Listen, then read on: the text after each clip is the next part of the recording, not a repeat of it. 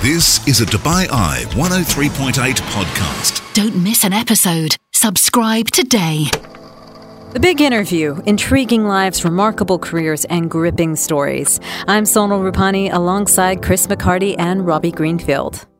We're talking today to David McMillan. He's now 64 years of age. He grew up in Australia and he basically got involved in illegal and very illicit activities. He became a drug smuggler. He retired at the age of 23, having made an awful lot of money from those activities and became a wanted man by authorities across Asia. Wow. But he was incarcerated back in the 1980s. He served an initial jail sentence. He was released out on parole in 1993. He's now the author of quite a few books, including Unforgiving Destiny, his most recent book, and also McVillain, The Man Who Got Away.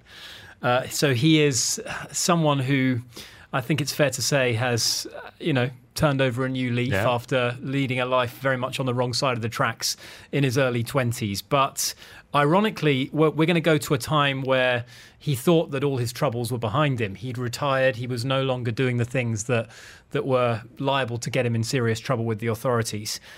And yet, the authorities were still after him. So, it was actually a fateful visit to Thailand where things began to unravel. And we're going to zoom into this particular chapter in David's life. We're not going to deal with any of the other myriad chapters that we could spend hours talking about. And I did spend hours talking about with him. He's, uh, he's a chameleon. He's a very much a Jekyll and Hyde character, is David McMillan.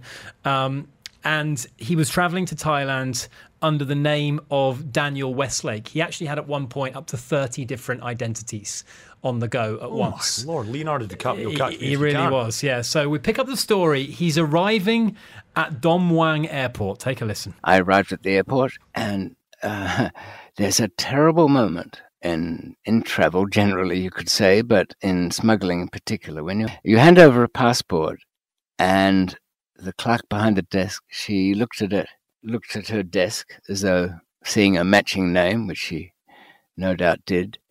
Looked around and then said, "Um, I just have to check something. I'll be back in five minutes." I looked around. There were guys everywhere. I could start to see them. I'd been so confident I didn't even really take a lot of the usual precautions. Because for um, 15 years before I arrived in Thailand, I'd been in maximum security prisons. I had the police following me. I'd been out of jail and following me again. I I only felt free when I was actually landed in Thailand with nobody knowing. Three days later, it all switches again. In seconds, I look around and I have to go back immediately to the mode I was at the very height of operations in the old days. That fleeting three days of freedom evaporated to a nothing. So I, I melted back into the crowd. And oh, by the way, if you ever have to escape an, an airport, don't go out from arrivals.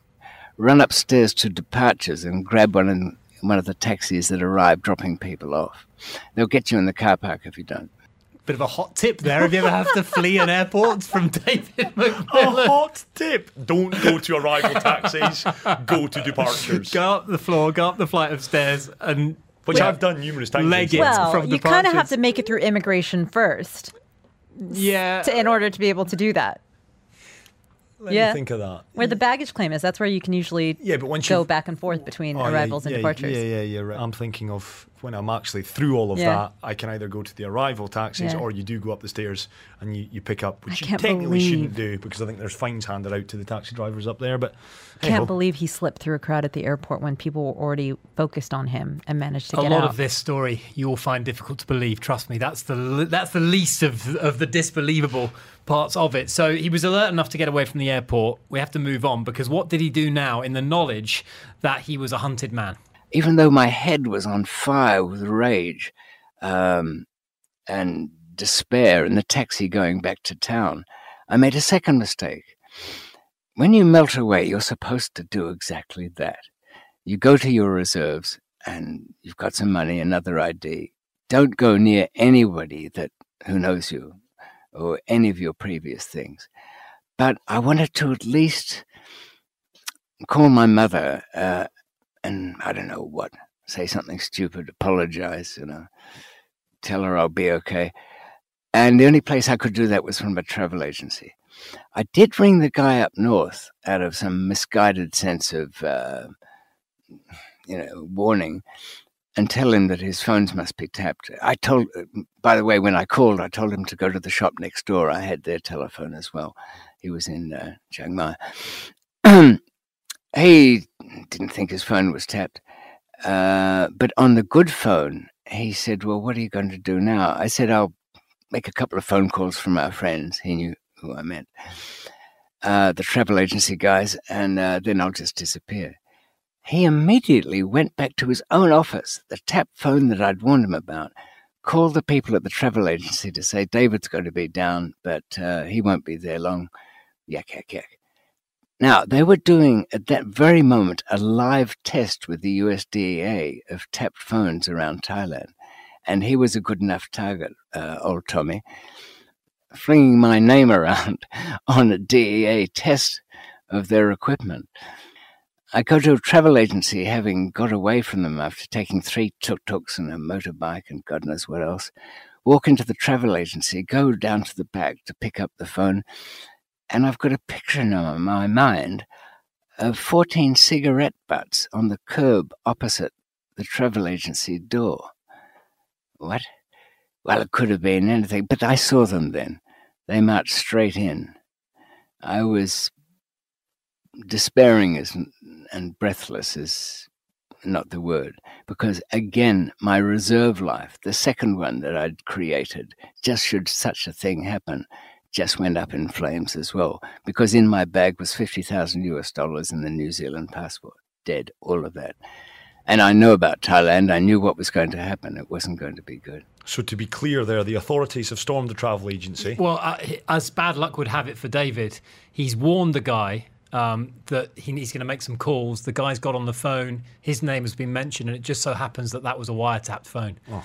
So they were already waiting for him when he arrived, and that's what the cigarette butts were. It were the guys, uh, the authorities, the policemen who'd come to Staking apprehend out. him, who'd just been having a few cigarettes before he arrived, and he twigged too late that that was what's going to happen. So he was taken to Bangkok's infamous Klong Prem prison, where he would await what he described as trumped up charges brought against him. Now, listen to this. This is David's description, vivid, of the Klong Prem prison. What do people imagine? I'm trying to put myself in the shoes of somebody who's never seen it. I suppose they imagine lots of walls, dark, murky brick, people rattling around in chains and uh, bad food. But it's worse. Go over a moat, past huge walls, much taller than any European or, um, or UK prison I've ever seen. Um, and then it's massive, the Klong Prem complex. It used to be called the Bangkok Hilton uh, many years ago. In a feeble bit of irony, um, there are 12 sub prisons within it, including a place which has a long Thai name, but loosely um, it's for people who are on drug cases and actually called something like the um, the Center for Rehabilitation of Drug Offenders, but everybody knows it uh, by the, the Thai name uh, of a word meaning the cure. And I suppose, in a sense, it was. You have to wear chains all the time. Now, these chains are pressed on with steel C rings around your ankle, and they probably weigh about uh, 12, 15 kilos. And you have to sleep in them, you have to shower in them. Uh, old hands will tell you uh, there's a bit of a clever origami trick to get your underwear off through the loops in the in the ankles. Um, and it's, it's better to buy shorts that are very thin material. There's nowhere to sleep. Uh, the dormitories, which nominally were built for 64, have at least uh, 150 in them. On your first nights, if you're not organized, um, you end up sleeping on some cardboard in the, the corridor of the uh, of the big dormitory. In other words, living hell. Living hell, exactly that. He actually made the joke that in the rice that they served, he said at least the weevils were a decent source of protein. Um, he said it was oh. awful, beyond description. It was awful. So, what about the cell which David would launch this unlikeliest of prison escapes? After a year behind bars in the Klong Prem prison, he spent 12 months there. He'd managed to secure an internal transfer. Oh, I was told of the Great Foreigners Building. I'm imagining some oasis of luxury in this you know, fetid stench pit. Uh, was it? No, it was the dregs of the Western world that the wind had blown into a squalid corner. That's all. I was saved by an absolute conman. This guy, Dean Reed, he was had that kind of Boston drawl. David, he said, uh, you don't belong here. I, I look at you and you shouldn't be in here. Now, he spoke Thai like a native. And he said an odd thing to me. He said, David, you'll never defeat this place unless you love these people. I paid a bit of money here and there, and I ended up in um, the convicted prisoners section, which is somewhat better because people are a bit more settled, there's less movement. I renovated a cell so the building chief remarked upon uh, how many renovations were certainly desperately needed around his own office, slid over the envelope. Um, they were very organized. They had a little uh, shop there that sold uh, coffee and rice and whatnot. So that was where he ended up after 12 months. And it was a comparative luxury, you could say. It's a little bit like in Shawshank Redemption, when Andy Dufresne earns a status within the prison does, yeah. that allows him to actually manipulate that to, to, his, to his own good and his own merit. In the building that, that David was now housed in, he actually noticed that the bars were thinner than any of the others. He told me that he formulated about 20 different escape plans, but they all came to nothing because somebody else was involved in them. And he'd observed that those who had tried to escape were accosted and kept in the most brutal of solitary confinement. They were also beaten within an inch of their lives. So if you were going to try and escape, you needed to make sure it was a successful one. Attempted escapes were rare, successful ones were unheard of. I realized I was on my own and had been making sort of plans and building a lot of equipment. Um, but I was told that my court case would end in two weeks and I'd be sentenced to death. That focused my mind, and I, I put my plan into effect. I told nobody, and like anything, like um, an illicit affair uh, from a marriage, the secret is tell no one. not even your best friend. In fact, it took so long on the night. I mean, I had the only light in the whole building that you could actually switch off at night. So it was dark. That had cost quite a bit. Interfered with my sleep, I told the head guard. Oh, can't abide a light. Oh, by the way, here's my Visa card. I'll need another 10000 this week. Uh, take 15% this way. You've been a good guy after all. Now, what about that light switch? and this is how he he acquired the only light in the prison that you could turn off. Because of course he was bribing he was about to guards. cut his way out of the prison cell and if he'd done it with the light on it would have been a short-lived attempt. But through a series of bribes he'd actually secured four tungsten hacksaw blades which had been taken from one of the prison workshops. And so began this audacious plan. Part 1 was to get out of the cell that he was locked up in. I had to make sure the right guard was on duty that night, the one who was a good sound sleeper in his little guard post. And so I didn't really hear anything out of him. But yeah, all the furniture in that cell um, had little dowel rods and pins and came apart because the, the, the window is right up the top. Um, so you can't get to it to do your sawing unless you've got a kind of elaborate thing so this unf- the, the table that I had put in there unfolded and and made a kind of step to go up to the bars. Uh, took the mosquito, mosquito screens off. Uh, took I'd previously taken the um, uh, the blades uh, out of their stash, and then um, uh, I started cutting to get the right place. I had to cut at least one bar uh, or four cuts uh, to squeeze through. Then I went back for the final cut, cut one bar clean off the bottom. They were round, by the way, and it sprung away. So old were they. That was built Second World War, and it shifted the entire building. So when I released the tension on that bar, it sprang away. I, I realized this was going to be no simple matter. Started cutting the upper part of the same bar and only got halfway through it at 3.15. So it's 3.15 in the morning. Yeah. he is hacking away Yeah. at his prison cell door in Klong Prem, Bangkok. Well, the prison cell window, not the door, ah, not the, the door into the corridor, the window going out. He's actually on the third floor of a building block. And basically, his cellmates are getting the jitters big time because they know that if someone comes along and sees what's going on, they're all going to be in for it.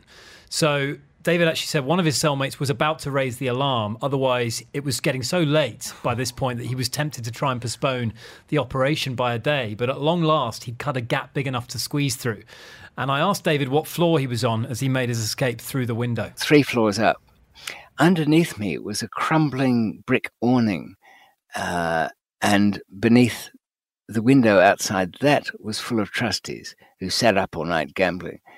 Um, if I made any sound on that, if I put a foot on it, if a bit of something else fell on it, they'd get curious and look out the window. And if I was seen by any of the Thais, they would have taken the whistle from around their neck and literally blown it with a full throated bellow, I would assume. Um, now, a bookcase that I had put in was a kind of scaffolding plank. It wasn't there to be a bookcase, it slid out the window sideways, and a footstool was uh, turned around to become a, a kind of keyhole lock that wedged that um, sideways turned bookcase um, plank, if you can imagine, poking out into the night sky.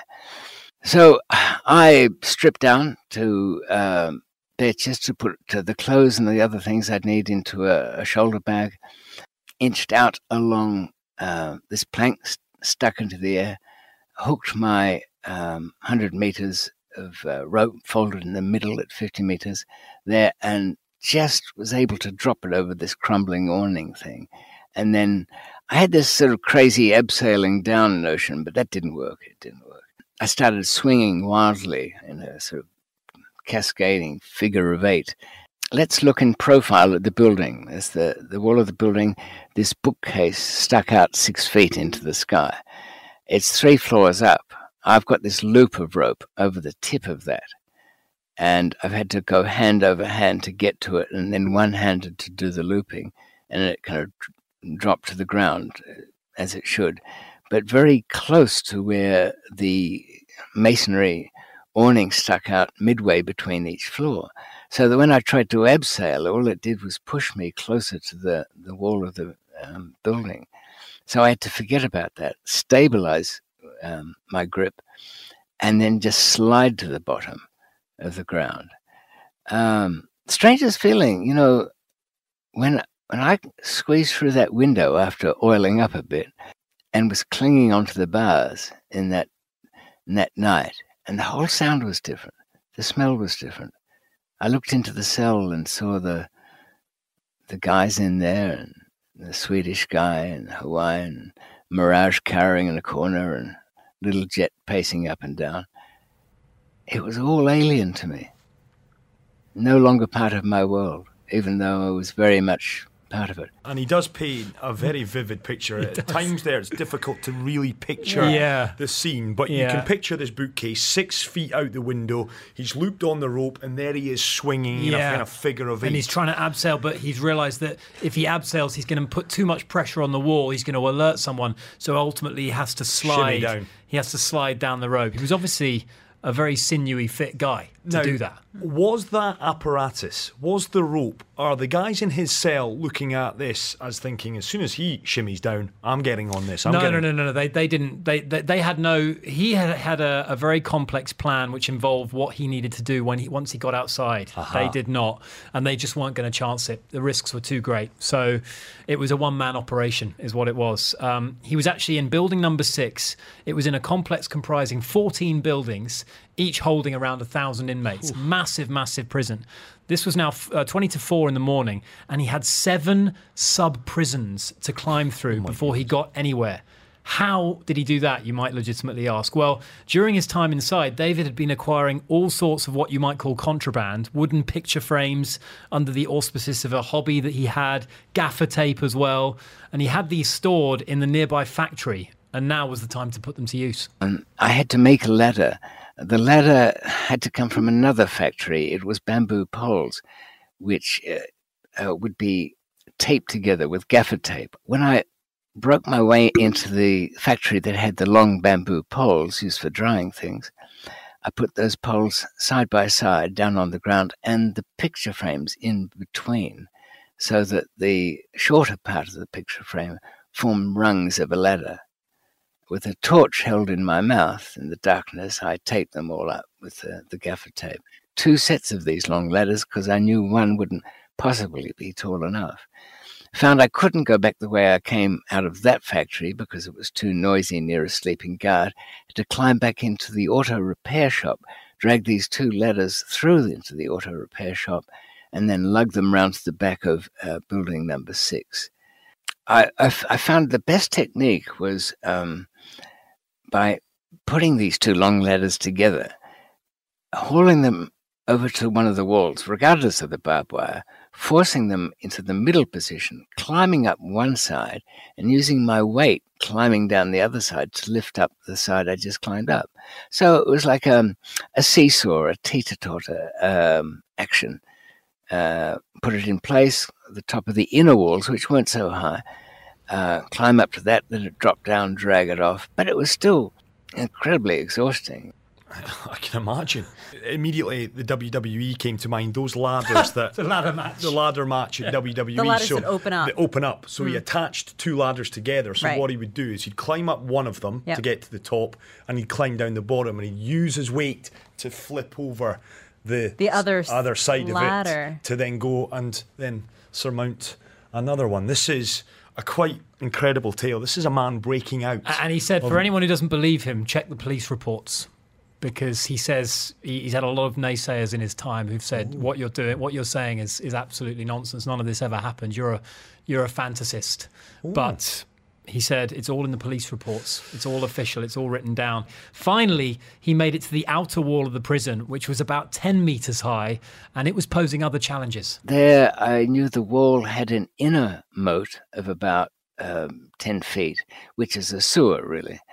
And it's got its own little bit of barbed wire going on in there, against which various plastic bags and used to be called Mars Bar Creek, uh, not without some good reason.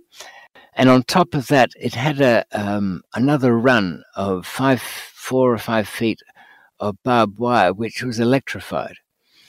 And beyond that wall was a very thin footpath, but beyond that, to get away to anywhere, was the surrounding prison moat of 25 long meters of um, the greater Clong Pe- Prem uh, little creek had been diverted around, so surrounded the entire prison. And even assuming you swam that, and the original plan was to swim that, um, with my clothes in a plastic bag, dry myself off the other side, get dressed again, and go into the buildings. But I knew the buildings were full of guards. They, their houses were all there. Uh, I knew that much. But this was before Google Earth, so my, my friends' descriptions of everything were all wrong, and where they'd pasted and pasted out uh, was all wrong as well. I can't prop my ladder against the wall. Why? Because uh, Mars Bar Creek is between me and the wall. I can't go into Mars Bar Creek. Even if I find a way across it, on the other side is only about 18 inches, about what, 40 centimeters of dry earth to prop my ladder. It's hugely heavy, this ladder. I can't do it. I can't prop it against the thing. I can't go across the creek. If I do go across the creek by putting the ladder across the creek, how can I haul the ladder back over the other side? Uh, and then find a way to prop it up, which is the ladder would weighed more than I did at that point. So I um, put the ladder across the the moat uh, at an angle. Um, went across it against the wall side. I can't drag it over, but can I? I broke off a piece of it, about a solid long finger of it, taped it and tied it into the, the bit of the ladder that was up against the wall, just poking over there, so it couldn't move, but it could pivot. So I went back across the moat, tied the other end of the rope to that, back across the wall side again, went down um, the long way, knowing that one end of that ladder is anchored on a pivot, and I use my stick to lever it up uh, above the moat, um, you know, four or five feet so that it could swing. So he's he's had to do a bit of DIY. He's done a bit of DIY whilst mid breakout. Yeah. in all of this. Yeah, he's had just- to get creative. Yeah, it's incredible. I'm I, not- I, I have to admit, I'm not a DIY man, and I don't really understand what he's done there. But he's created a lever, a pivot, whereby the ladder can almost act like a like a, door. swinging door. Yeah. exactly. Which br- allows him to bring it back onto the side, the other side of the moat, which then allows him to put it up against the, the wall and get to the top of the wall. So it's now 5.30 in the morning, and David's actually running out of time to, to pull this off because guards on the morning shift will soon be at work. But at least the now the ladder was on the right side of the moat, and David was able to force it into an upright position. Now he was between two guard towers, but as luck would have it, both were unmanned. Oh no. He scaled the top of the wall and then was able to consider how best to make his final push for freedom. I could see the glow of dawn coming through uh, and realized I wouldn't possibly have time to be negotiating the greater moat, swimming across things, cleaning myself up, and I wouldn't know where I was any place. The only place I really recognized from down there was where the front gate was. And I knew in the morning, well, they set up the stalls there and they bake the bread for the visit shop for the prisoners, and the, the guards come in. So I slid down on my last. Oh, I had to get over the electric fence, which interesting thing. It uh, when you're sweating so much, uh, it tingles through just by a kind of induction. Apparently, a couple of Thais had got that far once before, many years ago, felt that tingle, and then fell into a monk's uh, monastery on the other side. Uh, one breaking something or other. Um, but it, it was probably not knowing that it was electrified, I guess. Uh, I knew it was only well, only 240 current. I, I couldn't touch it, but um, I had a little rubber sheet, and that allowed me to kind of position myself between the wires. Slid to the bottom, didn't worry about the ladder against the wall or the bit of rope now hanging over it. With my last bit of water, took a drink of it and then cleaned myself up a bit, took my long pants out and um, street clothes, clean pair of trainers, whatever, shirt.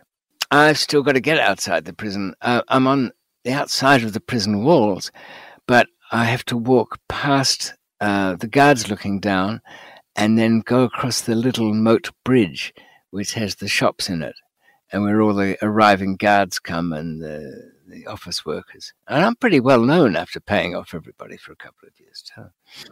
But my official job there was working in the umbrella factory.